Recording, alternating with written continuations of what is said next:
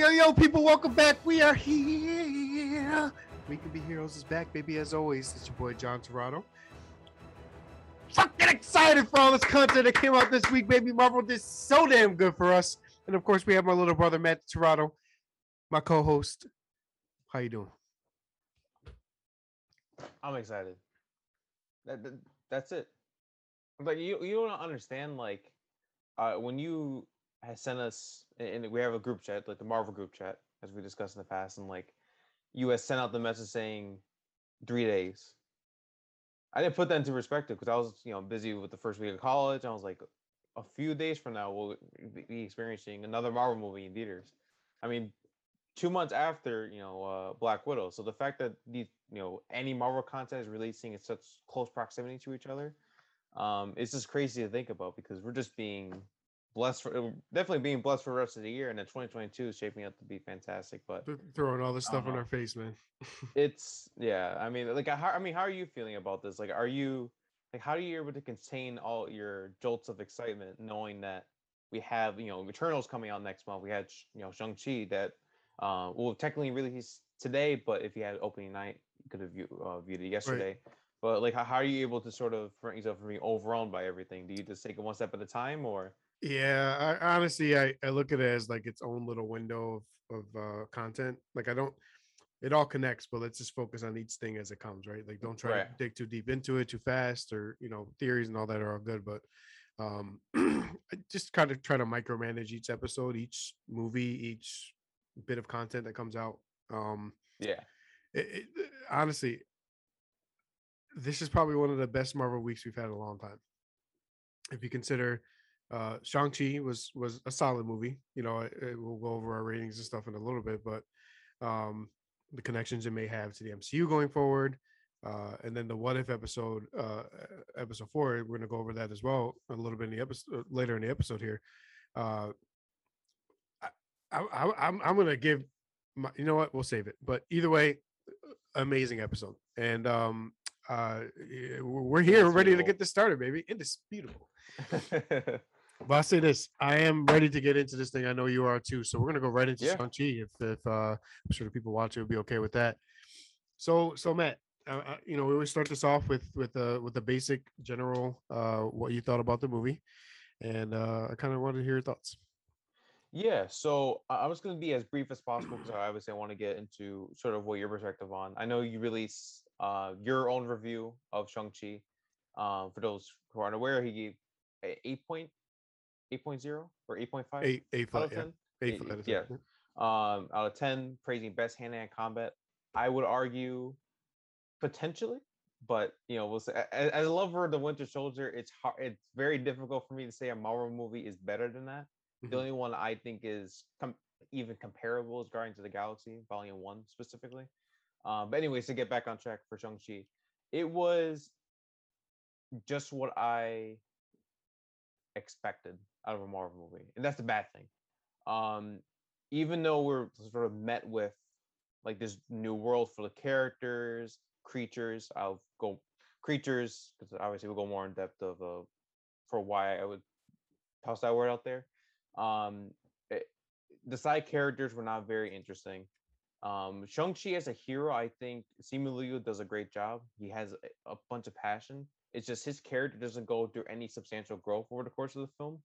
Um, in the in a sense of he's just given his realistically speaking, everyone's seen the trailers. Like he's given a superhero costume, but there's never the only realization he goes through is sort of that transition period from you know into adulthood obviously the the complications you find with having to take on such larger responsibilities but that's pretty much it and i think that's pretty much like a a lesson that most most of these heroes have learned thus far is to sort of you know taking on the mantle of a hero to protect the world essentially um but yeah i mean that's that's like as simple as i can get there's a bunch more i'll go more into depth about but uh what like where do you lie on uh the scale like does it rank among the solo outings of the MCU, like where would you think it ranks um, compared to uh, that's a tough. Mm, that's a tough, tough question. Um, so where I give it a, a good, so m- the MCU and Marvel is so good that an eight out of ten in this universe would be like a two out of ten anywhere else, right?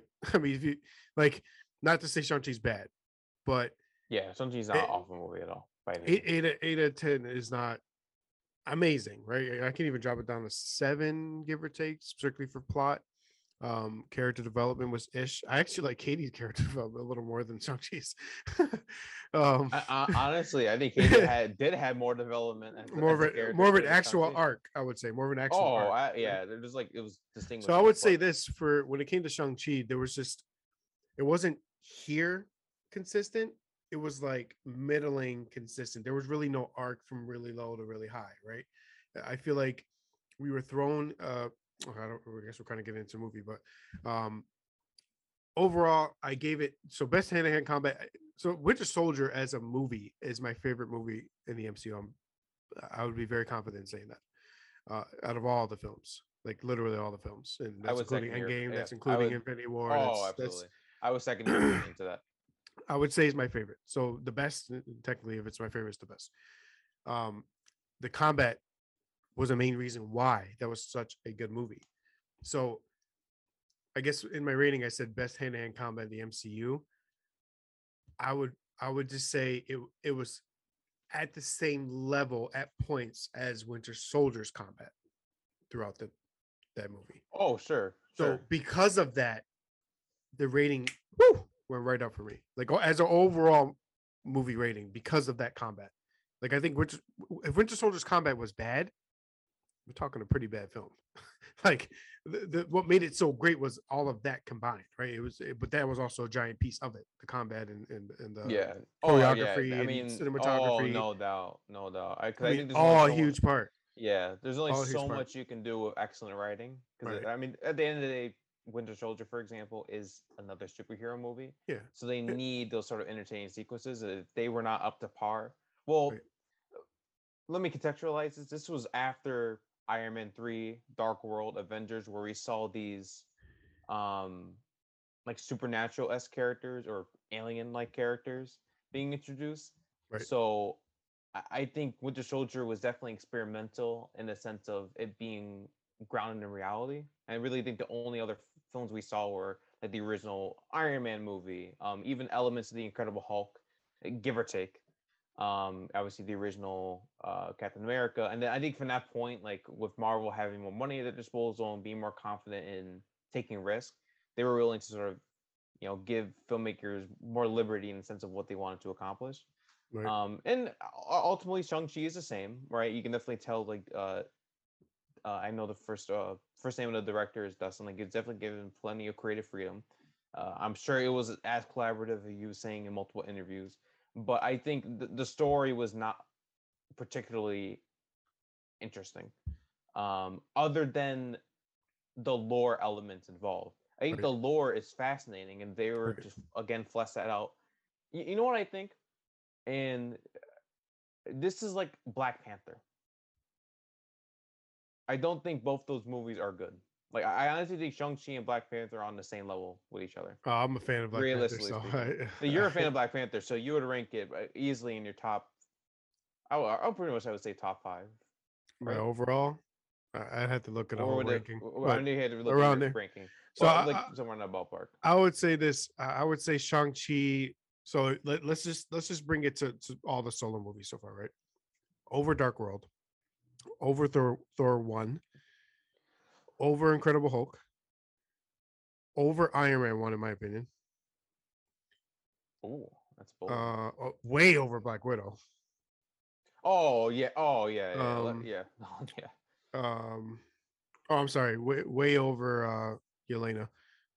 I don't call it Black Widow. It's Yelena. um let's see uh not over doc strange not over cap one not over cap two civil war doesn't really count as a solo um it's not i mean maybe cracks out of just solo films it hits the top eight shang-chi seven Honestly, you want to hear a bold opinion? Uh, I think Thor is a better movie.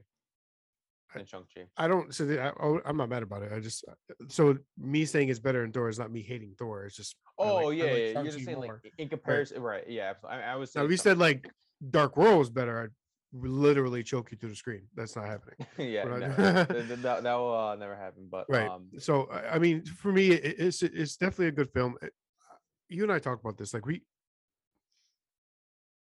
I think what you're trying to say is they they kind of failed at one thing, is they were they succeeded at bringing us a new character, a fresh kind of feel to the MCU. They failed at kind of making it the same X Y Z as all the MCU films and that is, I think, the uh, but that's not an it- that's not an indictment on Shang Chi. I said it so well. that's more of an indictment on the screenwriters. Marvel Studios. Yeah. And yeah, And- I think but if that's how they want to go, I'm okay with it. They're gonna have to start to expand beyond the typical status quo for their for their studios, right? Um, we're seeing that in What If for sure. I mean, they're they're expanded beyond belief. We're seeing that in in WandaVision and Loki, where they're the status quo for them is like make these characters super less powerful than they, they, they really are in the comics. But now we're seeing the opposite, right? So that just the fact that they're willing to to really expand all these characters' uh, powers shows that they're maybe they're going to start to go outside the box. They're very boxed in. Now, I think so. Answer this question. they had a fear with Shang-Chi that there just wouldn't be a lot of hype around it, around the character. He's been in the comics for 50 plus years, but there wasn't as much popularity with his comic line as all the other comic lines, right? Do you think they felt if they stayed in their normal studios box, it would be more successful? Because yes. they, they had their their it, it- it's Flam- d- please the fans situation. yeah, it's a it's a similar formula Disney slash Marvel have been dealing with for the past few years. Introduce comedy, new character, different story, different environments, put them all together, you have a Marvel movie. And th- this film on a story on a story level is incredibly generic. Uh, I felt for zero of the side characters. I don't even remember half the side characters' names other than um Awkwafina's um I think it's like Ka- Katie was her name, like Katie. Katie, yes. Uh, and then obviously Shang-Chi is, is the title hero. It's very difficult to forget his name. But uh, I think Marvel was just trying to master laziness by just bringing in new characters. And by default, they're just not producing it at the quality I want them to. And, Right. Mm-hmm. again, like I, I, I, want to, you know, elaborate on this. I do not expect these movies to be Academy Award winning level. But when you're putting in 200 plus million dollars, you better hire some, you know, competent screenwriters who are willing to put in that. well, extra that's my effort thing. i- and Is, take and and and take risk. Put an R-rated movie out there. Go outside your comfort zone. Make a serious Marvel movie. Yeah. You're not going to not going to be ruined. to speak to your point though, you you just said you know you're not asking for them to be Academy Award winning, but shit, if you're putting that money in, why not try? I mean, It- uh, the, these movies are they have significant investment. You know, they're hiring great. I, I, I like Simu Lee. I like the, uh, the the woman that played uh, his sister. I, can't, I don't remember the sister's name at at top of my head, but uh, woman played Katie. The characters are great. If they're great, or the, I'm sorry, the actors are great. Actresses are great. If they're great, let them be great. Screenwrite for them that way, right? I mean, I'm okay with Marvel movies winning Oscars. Like, who the hell wouldn't want to win an Oscar as any movie? like, that that's what you should strive for, right? I mean, not just just Oscars, but uh, overall with with with uh with your plot Yeah. line, your story. When you stay boxed in, it's like you're just only people pleasing to make the money more so than trying to make the best content available. Exactly. I mean, you're just catering to your massive fan base, which I'm. Right. I mean, Which they have to. They still have to. They still have so to. from a business perspective, uh, going on a leap and making uh, a Guardians of the Galaxy, for example, it is a dangerous move. Um, Oh, yeah. No idea how That thing coulda flopped. to- Oh, absolutely. That, you know, no idea how audiences will respond uh, to such a bizarre uh, experience. Um, but clearly, it's among the most the most popular. I mean, every single Marvel movie is popular in their own way, right? They've definitely garnered some recognition over the years, um, Right. some accolades as well, see with Black Panther, etc. Right. Um, but I, I think also to further your point in, in terms of being boxed in, um, I really don't think. uh, I, actually, no, this is a separate point. My apologies. But another point I wanted to bring up is, um, would this film ha- have, with this film being made during the pandemic, you can tell the visual effects artists did not have enough time to flesh anything out. Like there was a lot of noticeable green screen that easily that immediately took me out of the experience. And often so I will forgive them for that. I'm still gonna deduct like I automatically deduct points that way because Mhm. again, two hundred million dollars is no. Like you can you could have easily delayed the movie further, give them enough time. Like they don't they don't have enough time. Right. And remember, that's something we, I, I even took into account for Loki, for example, is that these visual effects artists are not given are given resources, obviously, Right. but time is crucial, and time is also critical. Right. that's totally the same word.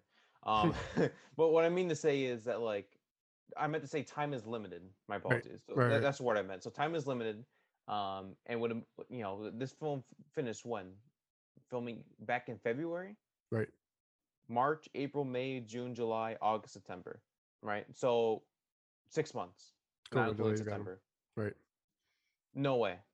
Like, Right. I, I'm sorry. Like I only like and remember there's reshoots, so they have to go in and see if they can go around to you know taking care of the green screen or any other visual effects or rendering it. It's just it, it's a complicated process, and it's Yeah. just uh, it, was no, it was a very ugly looking movie in certain situations, but You'd Uh, expect again, it I to mean- be more beautiful in a sense, which I think Yeah. we're gonna we're gonna get that with, with uh, Ant Man Quantumania. Uh, Um, there's they're using some new system for uh vo- the volume from uh which is first first used in the Mandalorian. So I know it's basically these uh for those who are unaware, it's this 3D stage of sorts. Right. Uh where the actors can sort of I guess visually interact uh with an environment. So they Right. have some like something less less green screen, more what's in front of you with Yeah, a little bit of absolutely, screen screen. Right. So absolutely. it may they they may yeah. maybe exactly, what may look beautiful. Oh yeah, no doubt. But Yeah. sorry, I, I rambled on for a while now. No, you're but- good. You're good. No, I, I um, so you know, I, I think I'm with you for sure. Um, I don't think you're really for, for me in giving it the eight out of ten. And it didn't. Those things I kind of expected with the COVID delays, right? A little bit of the visual issues. Um, overall, I think it was a beautiful film. Uh, not including those errors, like the stuff that wasn't messed up, Oh sure, very Um, colorful. super colorful. Okay. Um, I'd say plot wise. Uh, so we'll start to get into it. Obviously, um, you know, Shang is is a mem. Well, technically, was a member of the Ten Rings when when the Mandarin married his mom, and Mandarin ended up quitting. So throughout the MCU, we hear, and I don't know if you remember this specifically. Uh, I think it was in Iron Man three specifically. The Ten Rings were what they called dormant. Well, now we see why, right? Like the Mandarin quit operating the Ten Rings to be there for his family, his wife and his kids.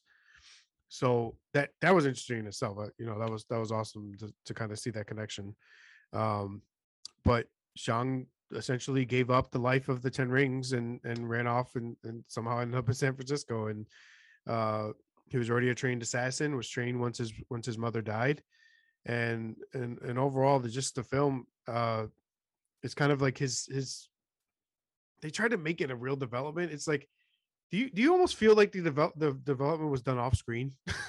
like, I, I kind of feel I like I felt yeah. we were just expected to know he went through his like trials and errors already. and one of the main issues I, ha- I have with the film is the Mandarin himself. There is absolutely zero the like. There's honestly no development.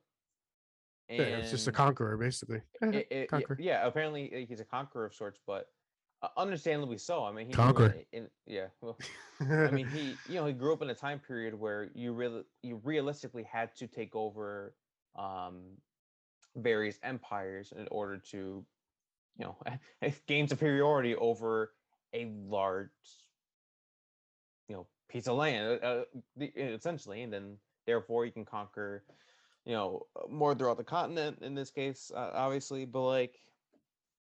I, I don't know. It's just I, I I- you know what I think too, and part of me thinks you're just setting up like they're indirectly setting up like a Disney Plus series, maybe, just to show what the Mandarin was doing throughout, you know, the, the thousand years.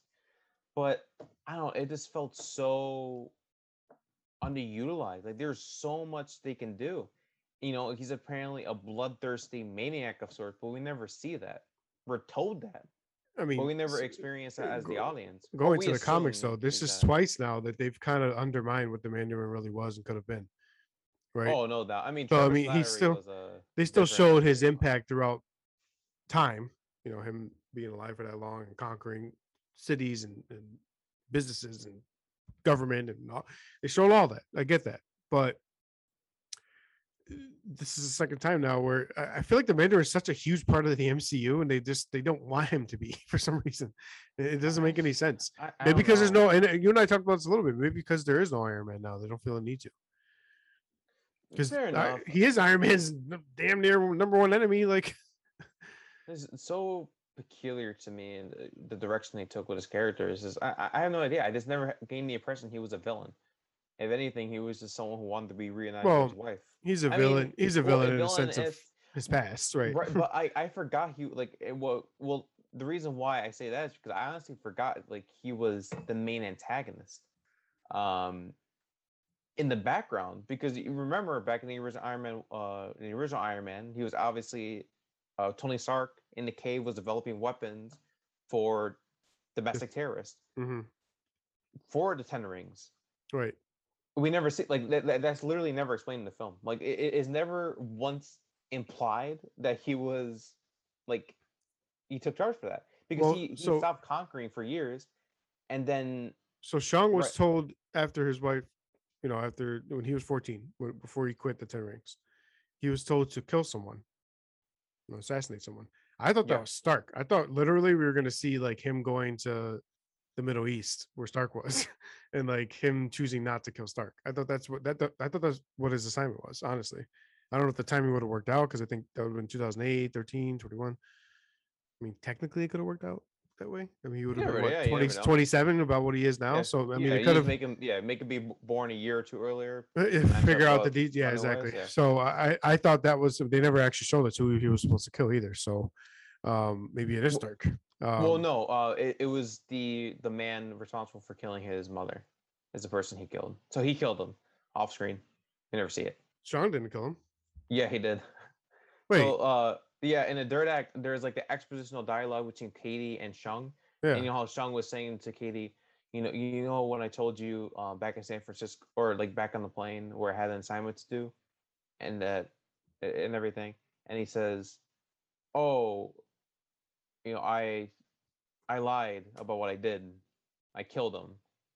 And then that, that, that was that was pretty much it. Like it was Okay. it was literally a piece of dialogue, and I never and, and that's and again I hate that. Like I understand show don't tell. that's so forgettable. Oh no, that's the opposite. that's literally that's literally tell don't show.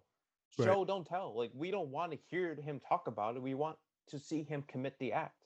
Right. In fact, I don't even know why he didn't even start the film that way.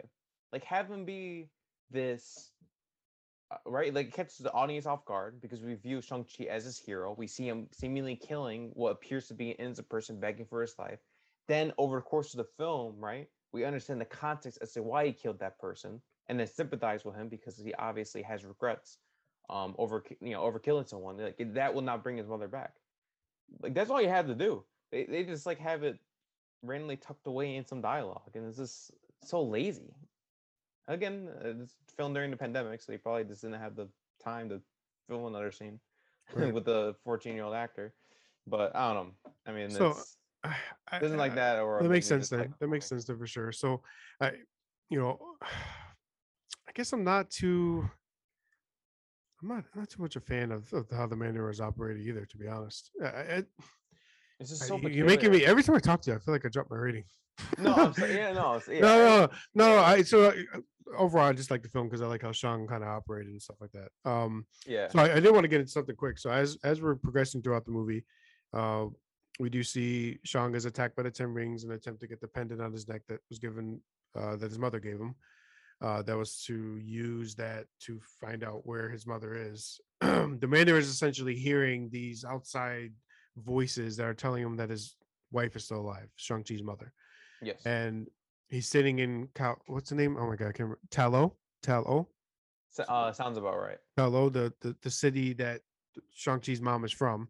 Uh, Yep. There there is a mystical creature, evil monster, essentially that's hiding behind a gate uh, of dragon scales. Essentially, is what it is. Uh, that's keeping them in there. It's this monster that's all part of the lore of that city and how it attempted to take all the souls of the city and destroy the city and all this stuff. So he's attacked in San Fran with Katie. Uh, they go through this whole scene and stuff like that. And I- guess I probably think that's one of the better scenes. The bus scene is what we talked about. I think we talked about it off off podcast. Oh yes. that was such great cinematography showing the fight going up and down the bus. I I, I looked over to one of our for those who don't know, one of our friends Grant that we always watch watch Marvel movies with. I told him I was like, this is better than a train fight in Spider-Man, Tobey Spider-Man. like it, it just, you know, it, you see how much better things are getting as far as cinematography throughout these movies. Um certain parts, yes, certain parts, no, but this specifically, I, I love that scene. Yeah, the hand-to-hand co- actually, you know what? uh, On that topic, since we're discussing uh, the action sequences, I would say all hand-to-hand combat sequences were done beautifully. Yes. Um, you could definitely tell Simu Liu as well as whichever actor or actress they're using uh, for the scene Right. are performing their stunts in camera as much as possible. oh yeah. I'm sure there are a few occasions where they have to put in the stunt double, but there are a ton of wide shots where you actually see firsthand of like Shang-Chi battling against Death Dealer. Um, we also have that amazing sequence where uh, in the midst of their escape um, down inside of a building, you know, there are just multiple um, henchmen uh, of the Mandarin like chasing after him with these um, electrical like I I don't really know like these these Devices, weapons, uh, weapons. th- these shock weapons essentially. Right. um and again like all of that is done within you know one shot so to speak right? Like follows and then there's like a cutaway to another part of the scene but all like there were minute like not as many cuts as i thought. That's what i personally love So the latter half is where i have my complaints in terms of how they dealt with action because it, it was such a stark contrast between what we saw in the beginning compared to the end. And i really love the grounded nature. I mean so i like the grounded nature but with with you having like 10 rings these like mystical artifacts that have these unique abilities chances are you're going to you know have some over the top action and you know you're, you're actually going to have that fight between Shang-Chi and Mandarin at some point um it makes sense I thought the ring, the ring, the choreography was awesome. How how they used the rings to fight, and how Shang did, and well, I guess Mandarin and Shang did at the same time. That was dope. Yeah, one of the end scenes. Oh there. yeah, the the the parallel was was, was cool. to learn how to Um, utilize them. So I will say this real quick. I just want to say this. Damn you, Iron Fist, Netflix series. Comparatively, what the hell was Marvel doing? I know it technically wasn't Feige's Marvel anymore at that point when Iron Fist existed. Jeph Loeb. Chef Loeb, Uh-huh. man, stay away forever. Like I think That- I mean he he he ruined a, a, a lot of shows there. Uh, I, I just I just don't Um, understand, man. It just didn't make any sense how how Shang Chi's gonna be so good and Iron Fist so bad. And I'm just glad that Iron. Fist is gonna get totally rebooted at some point. Hopefully, fingers crossed. and, he, um, he should he should you know it, it's uh yeah Iron Fist is bad. Um, so well not the character. I mean the the, uh, the Netflix series. right. But what's mind-boggling too is that you know you, get, you hear like Simu Liu saying they did over 140 like 146 takes for the fight uh for the confrontation between him and Death Dealer, and you can definitely tell they're putting in their maximum effort. And then Mhm. you have the Netflix series where you know you have these uh like executive producers who are literally saying that Finn Jones learned the choreography for his fight scenes 15 minutes before shooting. I mean, apparently he didn't even have that much passion. He was like, ah, you know, I'll do it. He didn't want to buckle for the role. He was He- just casted. He wanted the money, and he liked the character enough. But you could tell. I mean, they didn't understand the character, and it's just like it, it's just uh, I, I don't know. It's it's just depressing. like a mess. Shang Chi. If you compare it to that. Shang Chi was a 12 out of 10. Um, Yeah, literally. That's Yeah, like so I- I- I'm 100 out definitely- definitely excited to see how the hand plays a factor into the future too. Um, Oh, if- if absolutely. and when they- I, mean, they're all they're all kind of directly related. Shang Shang and Iron Fist have a long history in the. I mean, my comics. Have bring back K'un-Lun or reboot of K'un-Lun. I don't want that Right. Netflix shit. Um, Right. uh, you know, bring in a rebooted Iron Fist. Finn, Finn Jones, you're done. Like, oh yeah, he's there's no you way. know, God bless you. I hope you find other opportunities. You're just not a good actor. Um, I'm sorry. Uh, I, I I get really toxic about this. Uh, but when in terms of yeah, just bring in like a rebooted K'un-Lun, new Iron Fist, have them work together to face off against uh the Ten Rings again. We'll obviously go more in depth about those post credit scenes. Um, and that's really all you need to do. And it's nice too because we obviously have a chance to see like the huge because I, I I mean Iron Fist and Shang Chi have very distinct fighting styles.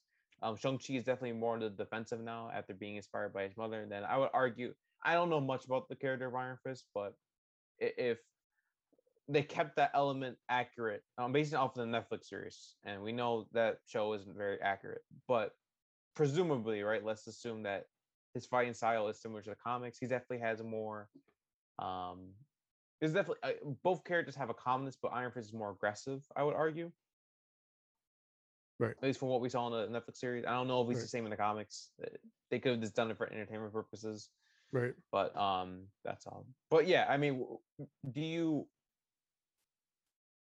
So, let's say Iron Fist returns at some point. He will return. We know that. There's no no ch- let's say he doesn't, right? returns in a in a Shang Chi Chu. Would you be mad? Well, or not mad, but would you be disappointed if Finn Jones returned, like that same Iron Fist returned? So, I mean, there's no way Marvel Studios lets him pull the shit he pulled in Netflix Studios. Oh, absolutely not. I'm So, they'll fire him. I would say this: I didn't mind him as the c- playing the character. Hold on, how do you word this? I don't mind him as the choice for Iron Fist, but if he doesn't do what he needs to do in terms of being fully committed, like Simu Liu, I don't want nothing to do with him. Like I, I think if he came in as a committed character, he fits he fits the mold of what Iron Fist was.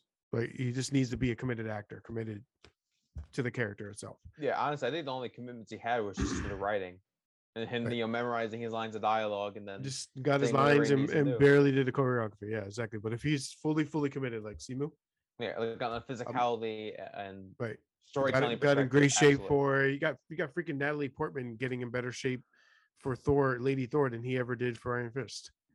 Oh yeah, what I I- mean? yeah. I read that interview too. Apparently, she lost. I think she lost pounds too. Yeah. Oh, funnily lost and then gained I mean, tons well, of muscle. Yeah, I mean, right. yeah, she gained muscle mass and then she, well, yeah, gained muscle mass and then, like you Right. said, like actually lost a bunch of weight, which is insane to think about. I'm curious Right. to see uh what they'll do with uh her and uh, or, well, we know what we're doing. They're doing with her and Lord Right, right. but I'm just curious to see like her in a comic So outfit. in the in the trailer review we did a couple episodes ago for for Shang Chi, we saw Abomination and Wong fighting, Mm. and our assumption was that the Tournament of Champions was coming, which is one of the major, major, major comic book lines in Marvel content.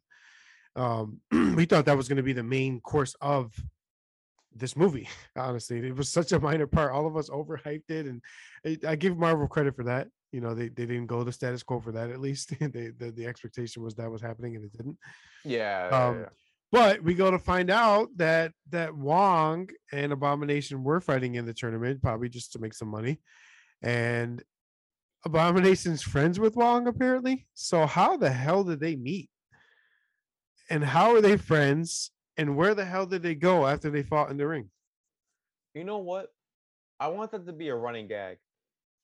Like I want Wong to randomly befriend like characters of the MCU with zero explanation. Like I want him to see with like I, honestly I want to see him with Kang the Conqueror. Like I don't know, we're just like casually having a conversation about life. And then he's he's off. Um no, in all seriousness. Wong is the watcher. Um yeah, no, yeah. Imagine. Um, in all seriousness, my I'm not 100 percent sure. Uh, maybe they'll explain. I don't know. I think they'll explain it. Um, but where did he go?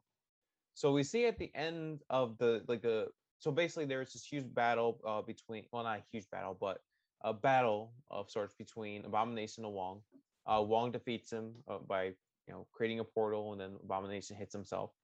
directly. They head back into uh, this locker room, and then Wong says to him, "Oh, you know, you should have landed your punches better, etc." He opens up a portal. Is that Ross's facility? I think that's the Is raft. that the raft? Where they go is, I mean, I just don't. So make Wong is a thunderbolt. Is uh, the thunderbolts are being set up? Like if if they're not fucking damn near just putting the word thunderbolts on the screen, what else are they doing? I mean, like maybe Wong is a part of Thunderbolts, and maybe that's how he had access to Abomination, and he just asked Ross to use them, and maybe that was just a way. I, I don't know. I don't know what's going on. It is probably something stupid like a running gag, but it's probably also not. And I don't know what the fuck is going on. It, makes no sense. Yeah, I'm And- Yeah, I, I agree. I'm just I mean, curious how. Where was Abomination the whole time? Absolutely. You know, speaking of which, you've ever um Tim Blake Nelson? I'm sure you're familiar with that actor. He was in the, the Incredible Hulk. Um, whatever happened to him? His character. You remember near the end, like he was. I'm sorry, I don't remember. I'm gonna have to look this up real fast if you don't mind. But um, since we're on the topic of like abomination of sorts, uh, there's a character Tim Blake Nelson was supposed to originally play. Um, but I think because Incredible Hulk wasn't that, that well received, they didn't move forward with it. But I think now with She Hulk coming out, they'll probably bring him in. So I just think if you give me a quick, oh, that's it, Absorbing Man, Who's that? Absorbing Man. So he's basically sorry, I'm look. I had to look this up as we speak because I just, no, I actually completely forgot uh, Abomination was in the movie. Um, or is it Absorbing Man? No. I literally have him. I have the villain right in front of my face. It- It's basically, you know, think of him as like. No, is it actually? Oh, the leader. The leader. There we go. That's it. Is uh, the villain I'm referring to. So he might show up in She-Hulk as well, and maybe that's how Abomination breaks out of prison in order to be in She-Hulk. Mm, okay. I'm pretty sure. I'm pretty sure his name is the leader in the comics. He's definitely in She-Hulk. He's he's in She-Hulk. Uh, She-Hulk herself, obviously Bruce Banner, and the villain's gonna be Titania. They said so. Titania has. Is it? I think Yes. Titania has a relationship too with Absorbing Man. Yeah, or yeah, a- yeah, plenty of like Hulk related characters. Um, Right. I, I think most of them will probably just be like secondary villains. Right. There's like threats that She-Hulk has to face on her own. But I think Right. the leader, um, I, I think Tim Blake Nelson was rumored to make an appearance again because I think they're trying their best to um continue on what they left off in Incredible Hulk. Because Right. they've just been lying around in the MCU for ages. Right. We might get uh, we like you might get Red Hulk out of it. To be honest. That too. I mean, there's even the lead scene of Black Widow, uh, where uh, Ross's health was deteriorating, Right. and it was meant to sort of like hint at the possibility of him using like a Super different, ver- like a super super sword serum, and then in turn, that uh transforms him into the Red Hulk. Right. Um, Right. But and then yeah, I, I digress. So yeah, that, that's pretty much where uh, I, I think they'll go with that. But actually, since we are talking about sort of what Shang Chi implies for the future, what were your thoughts on the post credit scenes? Were they So- as exciting as you thought, or were you? So I think there was overhyped. I think the rumor out there was that it was beyond shocking, amazing, blah blah blah blah blah blah blah. Um, so we do we do kind of see that uh at the end of the movie they go back to their little scene of talking to their friends, them meaning uh Shang and and uh and Katie, and they're like, oh, telling all these stories about how they fought and the the, the rings that they used and all this stuff. And then Wong walks in through a portal and was like, Shang, Shang-Chi. And he's like, I'm here. And they, they end up going with him. When they walk in, uh, Wong is waiting there with, with Captain Marvel and Bruce, and they're talking about the rings. And I guess the whole idea, and mind you, it was not as exciting as people try to claim it was, but it was good. yeah, no, yeah, Um, yeah, oh yeah, they're arguably good, but they're, when- they're not When Shang fantastic. used the rings, he essentially activated a beacon within them. Um, if you're not familiar, the 10 rings are actually alien artifacts. So Yes, the Mandarin gets a hold of them probably when they land on Earth, right? Some point thousand plus years ago. Uh, and then he uses them for for bad when when Shang obviously ends up using them for good. Um, it was not explained. Purposely not explained. I did read an article with the uh, producer and the director that said they did plan to explain where exactly they came from, but thought this could be a nice added piece for the second film and maybe have that villain be one of those alien resources. This is so old that Captain Marvel doesn't even know either, right? So as they talk, Captain Marvel says this has no readings. They they asked if it's Chitauri. She said this has no readings of any alien life that she's aware of. Bru- Bruce does his scientific investigations as well. You know, thermal readings and all this stuff. Says nothing that that that comes off as something that he would even know what it was, right? I Um, want to know who will though. who would actually know? A little team called the Eternals. So that makes me think is, and I think we talked about this in the theater. They mentioned the emergence in the trailer of Eternals. They mentioned the emergence came. So when when everybody was snapped back, not snapped away, snapped back by Stark, there was enough energy in that snap to cause what the, to cause what they call the emergence. Is Shang using the rings, the catalyst for the rings? Obviously, him using it caused the beacon to go off. I'm almost thinking it goes back to the whole power thing. Like everybody's getting like super powered now, right? Like I think we're, Oh, yeah. we're, we're gonna see it with Miss Marvel. We're gonna see it with uh Photon. We're gonna see it with Captain Marvel and the Marvels. Absolutely. Um, saw it with Loki, saw it with Scarlet. Everybody's getting powered up. Shang essentially powered up the rings, is what I think happened. And the force and energy that was kind of caused by the snap is is causing the power up. There's only two people that I know of that they need to actually power up for in the MCU. Two villains, if you want to call it. One's already known Eh, from the Loki series, Kang. I think Galactus is on the way, man. I think little by little they're leaning towards Galactus being the main villain, and Kang's just just the guy gonna, that's going to hold us off till Phase Five.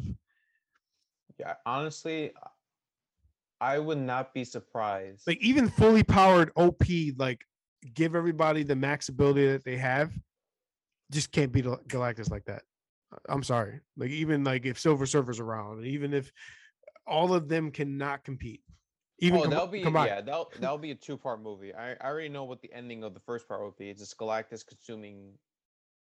I, I think I think an ideal story would be to have like these two Earths face off against each other, and then the one who wins gets consumed, and then the one who loses, right? Because obviously the, the the strongest, right? You would think has the most capability of defeating Galactus. So I think Galactus will have the opposite mindset, like like play a reverse psychology game, where Right. like he sort of like uh manipulates the heroes into like facing off against like another Earth.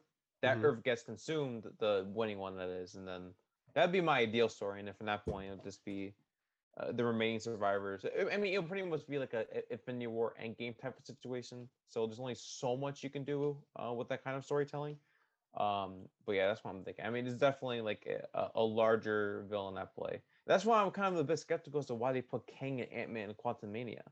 I mean, uh, the only purpose I think is maybe because his uh, oh, it's just a variant. city. It's not the main Kang. Oh, Kang the Conqueror. In uh, Everybody, uh, my my assumption is every every Kang, like the main Kang, is not even going to be a thing for a while. We're we're just going to see variants of that. Okay, yeah. So that, that actually that reassures me. Right. Um, they're gonna they're gonna face a variant in in the quant in the quantum realm, a Okay. variant of Kang. Right. Yeah, yeah, yeah. And then um, what else? Yeah, so that's pretty much it about the post credit scene. I thought th- th- I I will be honest though. I think the when uh like Katie Katie says to uh I- I'll be honest. So Katie was extremely annoying throughout the movie. I, I didn't. Oh, I loved her. I loved her. I've But the, the one moment, the the one moment that got me was uh like at the end, which is you know you don't want to what else we can do, and it, it seemed was like or, and then they cut away to like with Wong like uh And they all start singing. Okay, Yeah, but you know what? That's perfect. More so, not. I mean, we already had that obviously in with the, those two characters, but Wong would do that. Like that isn't just a play on to what Shang Chi wanted to like Yeah. show as funny. Like th- Wong would do that on his own. oh no, I, I There's the- Wong is just so stressed out by Strange's incompetence, uh, as we'll see in you know No. Home. I don't. that I don't even probably- know where is Strange at that point. I don't know anymore. I mean, we don't. I, this is definitely before Multiverse of Madness. Well, didn't they explain the movie where Shang was, or Shang? Jesus, uh, Strange was, or They didn't say anything about Strange. though. they didn't? Oh, okay. I thought there was like a name drop for a quick. I mean, they, they like- probably know who Strange is. I'm sure. Like everybody knows who Strange is. At, Yeah, this point. yeah. But Um. Oh, I can't believe I forgot about this. Uh, Bruce Banner is in human form. yeah, Apparently, that happened. Um. Thoughts I, on honestly, I I'm confused because my understanding in Endgame was that Bruce turned himself into Professor Hulk for good, I I was under that impression as well. I, and and Grant, you know, our friend, um, he made a point that he didn't actually say that. oh no, so eh, right, I think that's what we were supposed to assume. But I agree, Right. like Grant was absolutely right in saying like there is never an official confirmation if. But if that's the that case, then maybe that's just to, to make it easier for She-Hulk and not have to use too much CGI. I think that's why he did it. Honestly, yeah, I, I, I was thinking the same thing too. yeah. Thinking about it, I was thinking, it's a series. Like they can't just have straight up Hulk all the time talking to, you know what I mean? Or I mean, I I mean, it'd be cool if he's able just to turn himself into a Professor Hulk. But the thing is, he said me and the other guy made a made a deal. Like, what's the deal? That means like Hulk Hulk is still just in there. Then I I hope so. They they Russo brothers ruined Hulk, man. no, I think they can fix him though. If well, they I mean, bring like Angry Hulk, can. I thought he was great in Ragnarok. Like that. That is the Hulk that ends up. That that is our Hulk, right? I'm sorry. I think he peaked in Avengers Hulk. I, I'll be honest. I, I think Oh, the- yeah, I'm saying Ragn- Ragnarok is is where that that was built almost is right. That's where like in the comics, talking normal, not always angry Hulk existed. That that was the main Hulk. That's what everybody knew as Hulk in the comic lines, unless there was an uh, Incredible Hulk line, obviously that that focused on him being angry Hulk.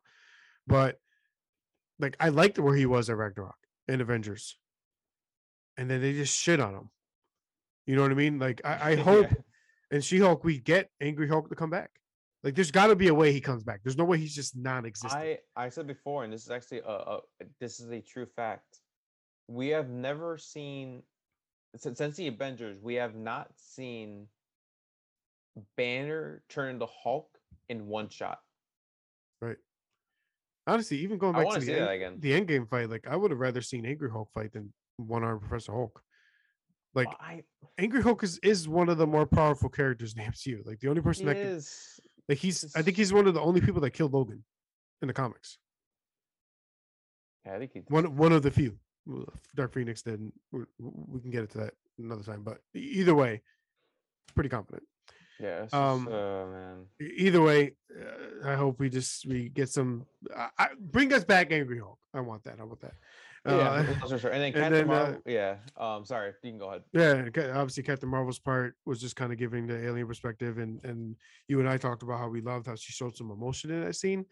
In those thirty seconds, we saw more emotion than we ever did in any other appearance of hers whatsoever. No, I- honestly, when I saw her, I was thinking to myself, really, like people were excited to see Captain Marvel again. Like, I, I- don't. Maybe you know what?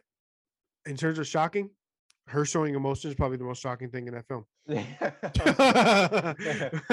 no, like I feel bad for Brie Larson too because it, she's is definitely a talented actress. I oh think my- like I think her, they'll her fix her. performance was awful. I'm They'll- sorry. They'll fix. she Ca- gave- They'll fix um, Cap- Captain Marvel with with Miss Marvel. I think. I'm not even excited for the Marvels. I I I can't stand I- Captain Marvel's a so. I- like, I I'll, I'll watch it out of principle because I I love you, brother. I appreciate everything you've done for me in terms of like making I- me I knowledgeable just- for Marvel movies. I just think they're I think they're leaning more towards fixing her slowly. They know that people are upset with the way that she showed lack of emotion. They know they didn't develop her the right way. They know that uh, they didn't write her the right way, and they know that Brie Larson is an amazing freaking actress. So, do your fucking job and give her the chance to, to do what she can do. Um, and I think we'll see it. I think we'll start to see it in in, in uh, Miss oh Marvel, yeah, the they series. just, they just hired. I, I'm excited for it. Directors. Um, I'm not. Like I'll be I'm honest. I, excited. I I'm waiting for a trailer, and then if the trailer, i- I think it'll happen. We'll see. uh, Marvels will be a better movie than uh the original, but Yeah, uh, we'll we'll see. excited. We'll see for sure. I like don't- Paris. I like uh, like um the, the the girl playing Miss Marvel too. So we'll see. Yeah, and I, I'm a huge fan of the the Avengers video game. So and Miss Marvel was like the the main like protagonist. Yeah, of, I mean, the, Miss of the game. Marvel will, be fine at best. I don't like Monica. Um, right? No, is it Monica? Monica Rambeau, yeah, I think yeah. Rambeau, I don't like her, and she's the main character. Like I, I I'm sorry, bro. Like Miss- uh, Marvel's probably my least anticipated Marvel movie. Yeah, I of my think most my most disliked characters in the MCU thus far. I think you'll be I- shocked I how good it is. It's gonna be good for sure. I, I, if if if it's good, and you can quote me on this right now, I will get a tattoo. Okay. Okay. Um, so as far as the second post credit scenes, we see uh Shang's sister is now the the leader of the Ten Rings, and we can finally see that the Tournament of Champions will be coming. So stay tuned. My belief is Shang Chi number two will have the Tournament of Champions involved. Smart that they waited. So when it, let's say by 2020, what is it, 2021 now? You'd say probably by 2024, Shang Chi two comes out, maybe give or take.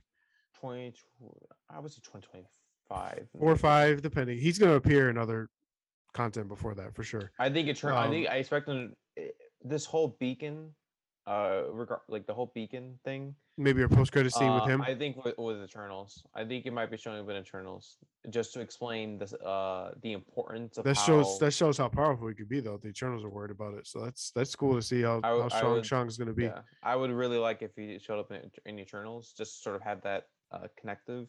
Right. I mean, you got to think but- Mandarin's been a thousand years plus old. The, the, he had to run into Eternal. Maybe so. The thing is, they say they're not allowed to get involved with conflict, stopping war, stopping this, stopping that. You're gonna tell me they didn't even notice the Mandarin stuff, like Mandarin Oh, attacking. absolutely. maybe we see the Mandarin in the Eternals in, in a past credit scene. Like they had to watch him destroy.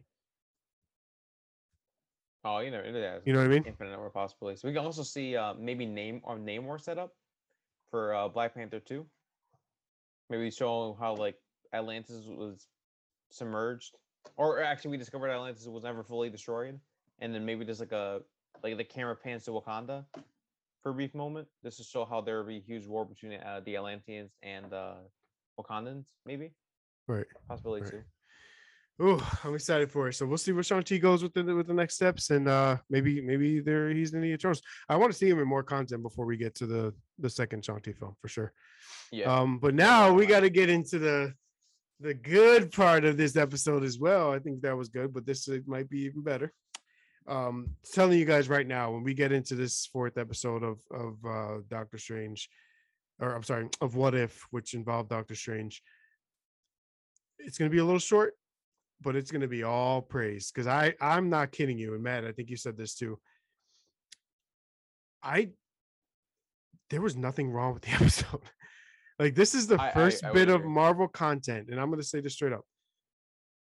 This is the best episode of Mar. This is the best plain Marvel content we've gotten in years. Oh yeah, I I I think there's absolutely nothing wrong with this episode. Like uh, I know, right? Coming from me, shocking. Um, no, seriously, like this episode was a literal masterpiece. That's it. Um, we'll go more in depth, but I I I literally cannot find any flaws. Like I tr- I was literally trying to find a flaw, and I couldn't. Every single line of dialogue, well, not every single line, like uh, lines of dialogue were fine, right? and nothing bad. But there are like certain lines of dialogues that uh, blew me away. Um, like for instance, where we see uh, Doctor Strange interact with the character of oh I can't remember his name, but he essentially this uh, this guide in this massive library. Um, well, let me contextualize this. So for those who are unaware, the premise of the episode is what if Doctor Strange lost his heart instead of his hands, I believe. Um, in this, we see it as love, love interest from Doctor Strange. Uh, Christine dies as opposed to him just being in a like terrible accident and him obviously having to go through uh, major surgery with his hands. Um, as such, he goes through like very similar events as we saw in Doctor Strange. Except this time around, he reverses time in order to rescue her. He he continually tortures himself to a point where he is desperate to reverse an absolute point. An absolute point being a, a, point in time that cannot be erased. It is set in stone, and no matter what you can do, that point is inevitable. There's no altering it whatsoever. Strange does the opposite and says, no, there has to be a way, you know, I can save the love of my life. So he ends up uh, heading to this library, um, to an unknown location. And then there's a character he was introduced to. Do you remember his name by chance? Um, yes. One second. I got No, you're fine. I know you had I know you had notes written down. I did. I did write down his name, but I just need to find it. Bear with me, people, please. no problem. They went to uh, the Kai- La- Lost Library of Cagliostro, or yep. or Bane the librarian, Bane or Bane. You said or Bane. Correct. Yep. O'Bengh. Yep. Yep. So O'Bengh. Um, to which he says, you know, you're a very odd sorcerer, which I think is a play on uh how Doctor Strange interacted with his main villain. It's like Doctor. He's like, you know, Mister Strange. Like, no, it's Doctor. Right. Doctor right. Strange, etc. Um, and then as a result, he starts like scrolling through all these different books, reads Drew, figures out how to verse absolute point. And I think right out of the gate, you think to yourself, "Oh wow, there's probably tons of exposition." I, think the exposition was done very well, and I think you definitely saw such a huge development within the character. We actually saw legitimate. Well, I want to say the word growth, but that didn't necessarily happen. Uh, but let's just say there's a, a huge difference to the strains we saw at the very beginning compared to where you see them at the end, uh, which I absolutely adore. I mean, they explored moral conflict, um, the ends of which you want to uh, change the past, the idea of grief, etc. Like all of that is done beautifully, and I cannot praise the episode uh, any more. Truthfully, I mean, there are even more plot details we're gonna unravel within the episode. but- Yeah. No. I mean, uh, where do you I, I stand? mean, you kind of, you kind of had. To, I mean, look, I, straight up, not even remotely joking. Hands down, the best content I've seen. I, God, I want to go as far as to say ever in the MCU. like it is. We've been talking about when the multiverse broke, and the multiverse of madness was announced, and and the fact that Doctor Strange is in No Way Home, and um.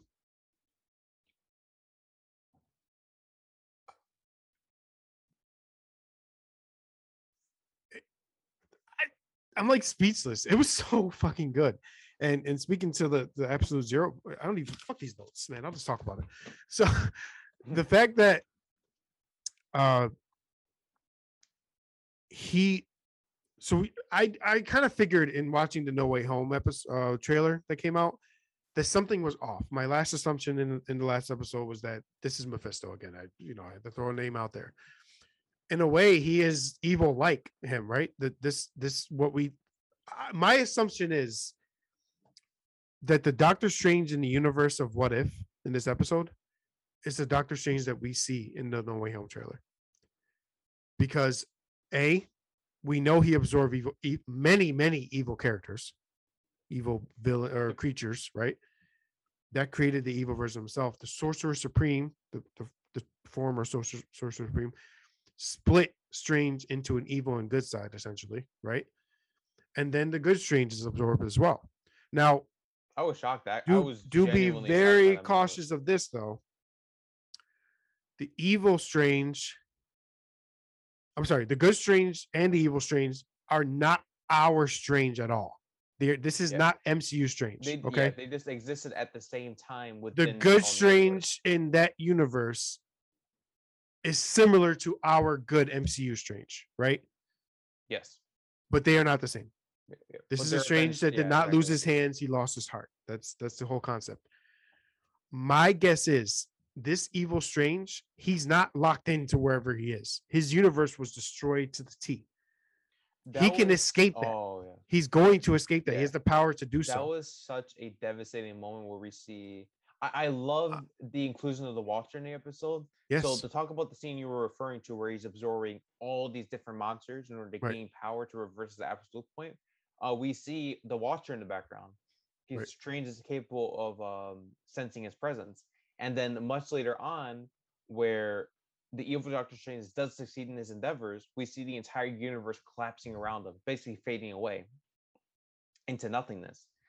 And then out of nowhere, you know, as the universe is physically closing around them and he's doing his very best to sort of repel um, this closure, the Watcher actually interacts with Strange directly and says, you know, I would do anything to save these universe and to make you, you know, to punish you endlessly, but I am not allowed to interfere. And then Strange is desperately asking, begging him, please please do something. Like I, I I will live all my days in uh, in utter pain. These people do not deserve to suffer because of my actions. And that's so- that, what's crazy is the the evil strange is the one speaking, right? So it- it's not like the good strange is taking over the evil strange's body, right? Uh, What's going on here is the evil strange is, is repenting, Yeah, but it's a- still gonna end up doing evil shit. Now is he just become more angry because the Watcher didn't help? And he says, "All right, well, fuck you. I'm gonna go absorb every strange in the multiverse, and I'm gonna be the most powerful sorcerer supreme there is." yeah. This is a strange who expresses deep regret. I feel. I'm I think I I'm I think extremely his final confident Yeah. that And- the villain of Multiverse of Madness is Doctor Strange. Could you imagine? I think in evil Doctor Strange, he's he's going to continue to absorb power. I think honestly, Scarlet might be the fucking protagonist in this again, eh, or the g- it's in this. Like she she may be the only one that can stop his bullshit. like it, it seems like everybody that we know except Loki is bad again, or bad. Like Loki's the only good one. He was the bad one in the first place. like he's the only one that may be trying to fix things when it all comes to be. So uh, overall, just as far as the animation is great. I, I've- I've been loving all the animation with these with all the what ifs. Um, the the plot line was amazing. Um, the connections to what uh, uh, inevitably is probably going to be Eternals, all, everything that's going forward, right? The, the connection in itself, The voice work Uh, was phenomenal as the well. mul- the voice work- voice work thus far. the the multiversal perspective, uh, every character in it. Wong was great. Christine was uh, amazing in it. I, I love that they gave her more more of a pedestal to stand on instead of just like, hey, I'm the cute girl that Doctor Strange loves. Like she actually had more of like an impactful experience on Doctor Strange's life, which is what I wanted. Um, not just like, oh, I loved you, but I don't love you anymore. It's like they, you know, the reason why he turned Yeah, evil was I- because of the yeah, loss absolutely. of her. I mean, uh, seeing Strange in such a different state compared to the MCU version Yes. was my. I mean, this is a very dark episode. I mean, we see him enclosed in this bubble seemingly forever. Right. So like he, he can theoretically exist for an infinite number of years, Right. and he is constantly stuck in that state. Right. Or, I think the- or if he's not, then he finds a way out and, and it's it's causing Yeah. havoc amongst the multiverse. And the worst part is, like he he he was just stuck in this perpetual cycle of chaos and darkness Right. to a point that he's willing. He's essentially. I mean, he, for all intents and purposes, we know, you know, he was willing to end the world. Yeah. Just to save the person. until the last minute when the watcher couldn't help. And the thing is, I it makes me think more so that the No Way Home Doctor Strange is is a different version of Doctor Strange, more likely the the What If version. the Eye of Agamotto is existing, like that was destroyed by Dan. Well, you figure technically Thanos, right? He squished it. Um, and the one in What If has it still. So like I, I don't. They're literally like he just has like a demony look to him. He's he's the guy who was willing to let Peter and Tony die is suddenly willing to to risk the multiverse to to make people forget Peter Spidey. Yeah, like- like, I think I, I, his characterization is very is somewhat odd. I, I've seen like I like we discussed for No Way Home trailer, a review. I mean, I've seen strong arguments on both sides, but well, like I said, we have to wait until the movie comes out and see why he was willing to uh, cast that spell for Peter. We'll see. Right. Um, but yeah, f- um, five out of five stars easily. it- Yes. there's absolutely nothing wrong with the episode. And I- mean, Hundred percent. you can go so in depth uh, into the character Doctor Strange here. Right. Um, but we'll just leave it at that. No, Um, and for sure. I'm- Actually, I'm- on the the- topic of ratings, though, we didn't actually uh, rank uh, Ray Shang Chi. But anyways, I know you Well, want to comment further. Yeah, I just want to. Yeah, I definitely uh, will give it the the five five out of five for sure. Um, honestly, in terms of impact, more than anything, like the the episode and the content was amazing. The impact it has on what we've watched so far in the MCU, what we know and think might happen, and what we know is coming with Spidey and and Doc Multi, Doc Multiverse Madness and and the Quantumania and Kang being the main villain. It's all one giant connection, right? And to- to see the expansion of the sorcerer's powers, to see uh, how strong again, how how the power of which Doctor Strange can have as Sorcerer Supreme. Um, love seeing the Chosen One back again. Like I, I love her as a character personally, and um, I- God, just bravo. I mean, uh, what like what Oh yeah. people just didn't have expectations with what if, but and I did. This, yeah, this skyrocketed the potential of the What If series.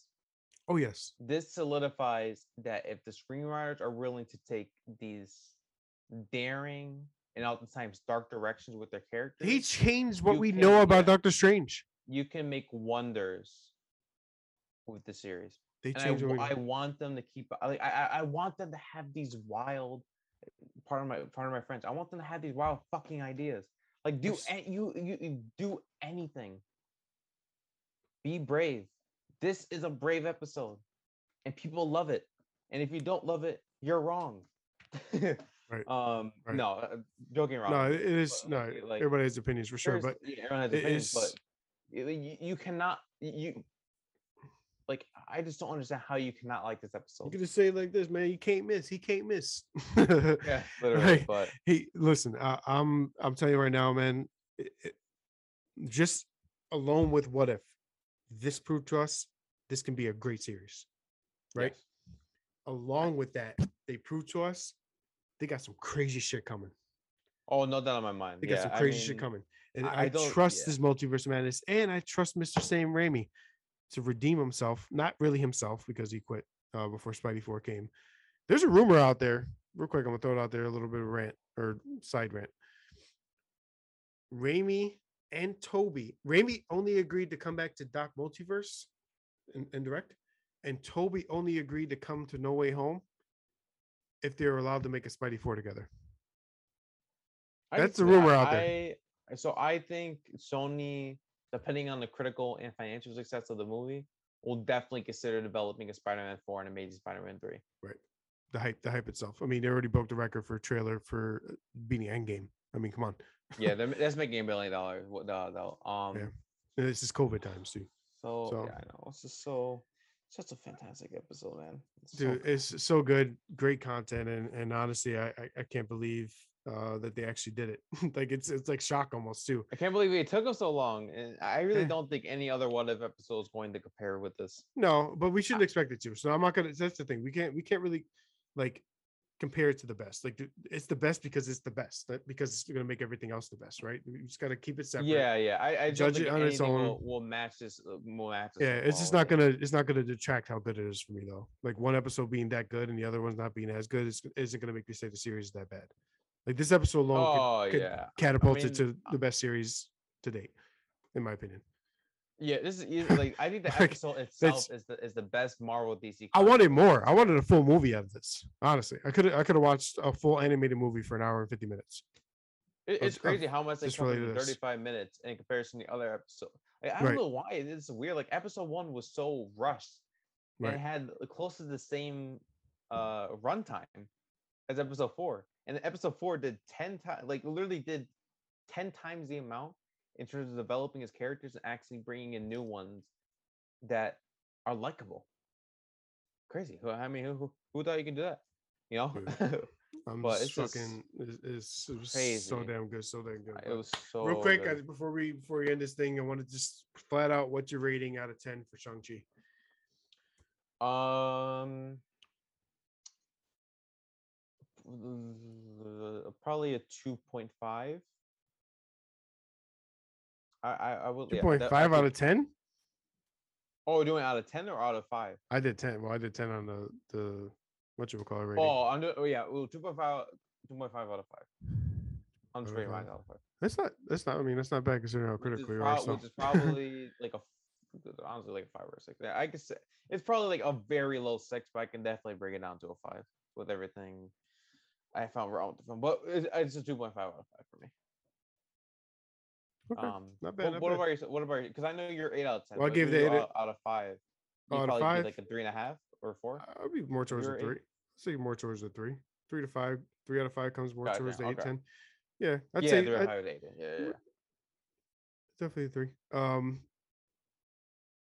especially every time I talk to you, I feel like I lower my rating. But yeah, I'll say three out of five. Yeah. Um, but yeah, no, seriously. Uh, overall, I, I don't even care what else Marvel does after that Doctor Strange episode. Like they can't disappoint me going for that's a lie. They, they're gonna disappoint me anyway. It's fine though. But hey, of course we appreciate you guys always hopping in and dropping into the We Can Be Heroes podcast. Matt, you want to drop your uh, social medias real quick and let everybody Yeah, know? Matt underscore T two. Uh, no, Matt underscore T twenty nine. Uh, over on Instagram. If you ever want to have a conversation about Marvel, uh, I know I'm critical. Uh, I, I'm sorry. Um, but like I, I, I, like I said, I, this is purely out of love. Um, I adore Marvel because I've grown up with this franchise for many years now. But I, you know, it's it, it needs to be of higher quality. There's no excuse at this point. Um, and I'll continue watching it. Like I, I will watch every single Marvel movie. I will watch every single Disney Plus show, um, because this is a franchise that is still near and dear to my heart, no matter how critical I am. Um, but yeah. So, anyways, uh, thank you for the support, and uh, you know we'll be back in the coming weeks. You know, with some new What If episodes. Uh, Eternals is coming out next. No, Eternals is coming out um November. Sorry. Um, yeah. So so much so to dissect in the meantime, but uh, hopefully you know, the I honestly I think there be a point where we'll reach a hiatus after what if is over, depending on when that ends. Uh, but you know, probably the random DC content like Doom Patrol. I'm not sure if you watched that show, but it's fantastic. Fantastic if you ever get a chance to. Oh, anyways, get into that for sure. No, Uh, we'll get that's, into uh, that's my outro there. And of course, you can find me. You can find me at uh, John underscore OTS on all social media platforms. Head over to the On the Sidelines Facebook page. Drop the like. We're we're, we're really going up on the likes. We want to get to a thousand, hopefully by the end of the year. Um, I think we can even surpass that. So let's get to a thousand likes. Send your friends over, like the page, join the Facebook group on the Sidelines group. We'll talk about all things Marvel, all things uh, DC, all things Star Wars. Talk this content on next week. Uh, my goal is to get um, one of the OTS members, Bruce Carter. He's he's always in the Facebook group uh, talking about what's next for the MCU. He has a lot of great opinions. Um, honestly, probably a lot of great facts. He knows his comic book lore. He's super deep on that. He was talking about the Midnight Suns coming. Uh, there's a video game, but he was he he brought that up before he Oh. even knew the video game was coming. To be honest, I um, he mentioned he mentioned that Doctor that. Strange may be building the Midnight Suns soon in the MCU.